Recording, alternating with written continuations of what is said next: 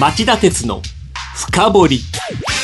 皆さんこんばんは。番組アンカー経済ジャーナリスト町田鉄です。皆さんこんばんは。今日は杉浦さんがお子さんの都合でお休みです。そこで私若林理香がアシスタントを務めます。よろしくお願いします。こちらこそよろしくお願いします。さて今日は軽視できないトランプ大統領の弾劾リスク。今月末にも提出のロシア疑惑の捜査報告書が引き金かと題してお送りします。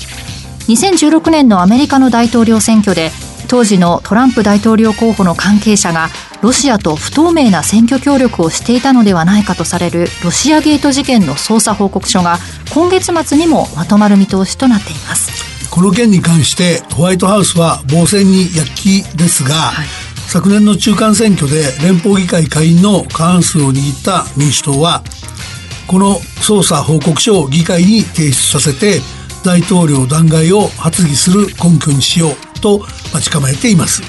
過去の例から見てもし弾劾手続きが始まればアメリカの政界は機能停止状態に陥り経済外交政策はほぼ全てが滞ることになるでしょう、はい、その混乱はこの年末年始のアメリカを揺るがせたガバメントシャットダウン連邦政府機関の一部閉鎖の比ではないと考えられます。そこで一体何が起きうるのか少し時間的な余裕のあるうちに番組としてポイントを整理しておきたいと思います。それでは CM の後この問題について町田さんに深掘ってもらいましょう。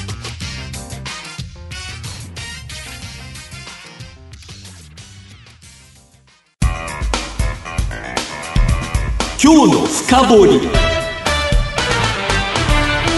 まずはロシア疑惑とはどういうものなのか教えてください。はい。疑惑は大別して2つあります。はい、1つは共謀疑惑と呼ばれるもので、2016年のアメリカの大統領選挙でトランプ陣営がロシアの支援を受けて選挙戦を有利に進めたのではないかという疑いです。はい、で、もう一つが司法妨害疑惑と呼ばれるもので、トランプ氏が共謀疑惑をめぐる捜査を妨害したのではないかという疑いです。はい両方の疑惑についてアメリカ司法省に特別検察官として任命され百数十人のスタッフを使って捜査を進めてきたのはロバート・モラー特別検察官です。で、モラー氏は FBI、アメリカ連邦捜査局の元長官で、後で、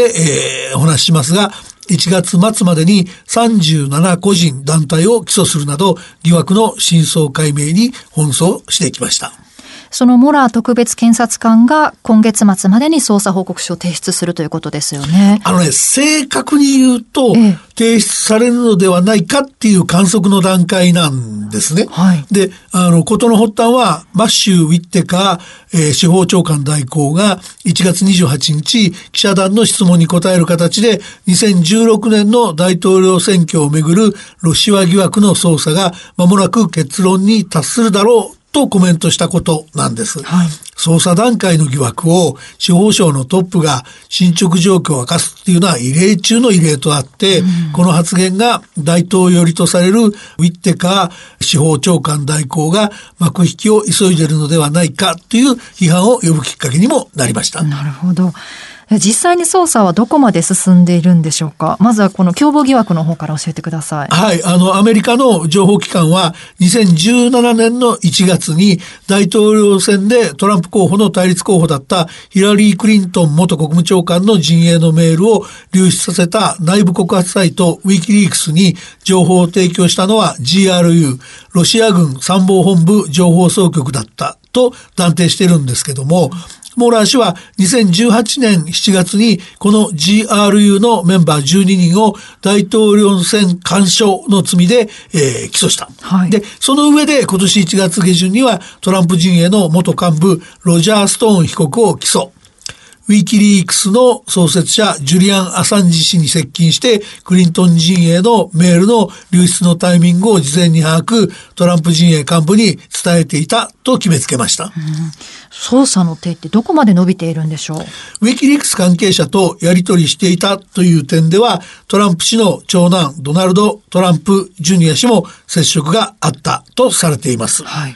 メール流出直前のクリントン氏に打撃となるだろうというメッセージの送信が流出を把握していた可能性を示唆しているっていうんですね。はい、で、共謀疑惑にはこのほか、ジュニア氏やトランプ氏の娘婿であるクシュナ上級顧問が2016年6月、クリントン氏に不利な情報の提供を持ちかけたロシア人弁護士と面会したという案件もあります。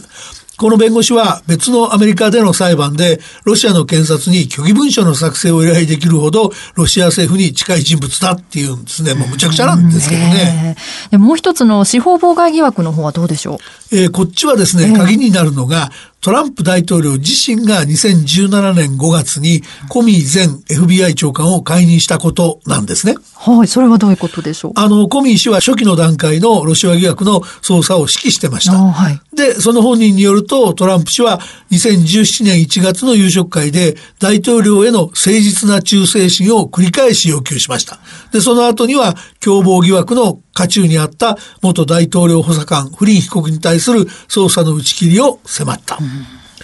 交通国家情報長官に対して捜査停止をコミー氏に促すよう求めたこともあった。で、トランプ氏は疑惑捜査をたびたび魔女狩りだと主張し、モーラー氏やローゼンスタイン司法副長官を非難していきました。だけど、こういう捜査当局の萎縮を招きかねない非難自体が捜査妨害とみなされてもおかしくはないですよね。なるほど。ところでこの大統領が罪を犯していた場合、訴追っていうのはできるんでしょうか？あのね、多分できないんですよね。ええ、あの、大統領が何らかの罪を犯してたとしても、アメリカ合衆国憲法にはですね、現職大統領を刑事訴追できるかどうかの明確な規定がなくてですね、えええー、司法省は2000年の覚書で、刑事訴追手続きは大統領の職務遂行能力を妨げるため許容できないとしてますし、あの、専門家の中でも、えー、大統領が罪を犯した場合の適切な法的処分は弾劾だとする説が有力なんですね。その弾劾になった場合はどうなんでしょうか？合衆国憲法は、反逆、収賄、その他重大な犯罪及び経済非行を犯した場合、議会下院で大統領の弾劾が発議され、上院で有罪判決を受ければ罷免されると定めています。はい。ということは、大統領の犯罪を追及するためには、モラー特別検察官の報告書が弾劾手続きを始める要件に該当するような、具体的な行為を明らかにしているかどうかにかかってきそうですが、この点についてはどうでしょうか？あの、モラー特別検察官の報告書の提出先が、ええあの、議会民主党、あるいは議会ではなくて、はい、トランプ大統領が次期司法長官に指名していて、議会の承認待ちとなっているウィリアム・バー氏になるんですね。はい、で、バー氏は報告書そのものを議会に提出するのは影響が大きすぎるとしていて、彼は報告書を要約した文書を提出する考えを表明しています。はい、で、この要約版が弾劾手続きを進める上で十分だったら問題ないんですけども、不十分だった場合は完全版の提出の是非を最高裁に問う必要が出てくる可能性があります。で、議会民主党は必要ならばこうした手続きを進める構えを見せるる一方で、トランプ氏周辺への独自の調査を通じて弾劾手続きに持ち込む道も模索しています、うんうん、野党の民主党はどういう動きをしているんでしょうか？民主党のペロシ下院議長が政権へのチェックバランス機能を復活させると公言してましてそのモラー特別検察官が注力しているロシア疑惑だけじゃなくてですね、はい、トランプ氏の不倫女性への口止め支持疑惑とか、えー、大統領就任時に慣例に反して開示を拒否した納税報告書の開示問題とか、えー、ファミリー企業、トランプオーガニゼーションと外国政府、特にロシア政府ですね、はい、そういうところの取引など多岐にわたる調査を進めています。うん、容赦なく過去の脱税疑惑やロシアとの利害関係を洗い出す構えと言っていいでしょう。はい、で、現地メディアによると民主党はトランプ政権の疑惑などに関連し、当事者の議会証言や資料の提出を求めるおよそ150件のリストを作成しており、これをもとにトランプ氏や周辺の不正行為の疑いを問いただす方針です。150件のリストということですが、どういったものが含まれていますか？例えばですね、トランプ氏が、えー、2016年の大統領選の直前に元顧問弁護士のマイケル・コーエン被告を通じて元ポルノ女優のステファニー・クリフォードさんに口止め料を支払って、えー、過去の不倫関係の暴露を防いだものの、えー、コーエン被告がこの口止め料をトランプ氏への政治献金だとみなされて有罪判決を受けてるんですが、はい、検察はトランプ氏が告に支払いを指示したと認定してトランプ氏が共犯とみなす可能性があります。はい、で、この問題で、下院の司法委員会所属の民主党議員、えー、ジェラルド・ナドラー氏は弾劾に値する可能性があるとの見解を示してます。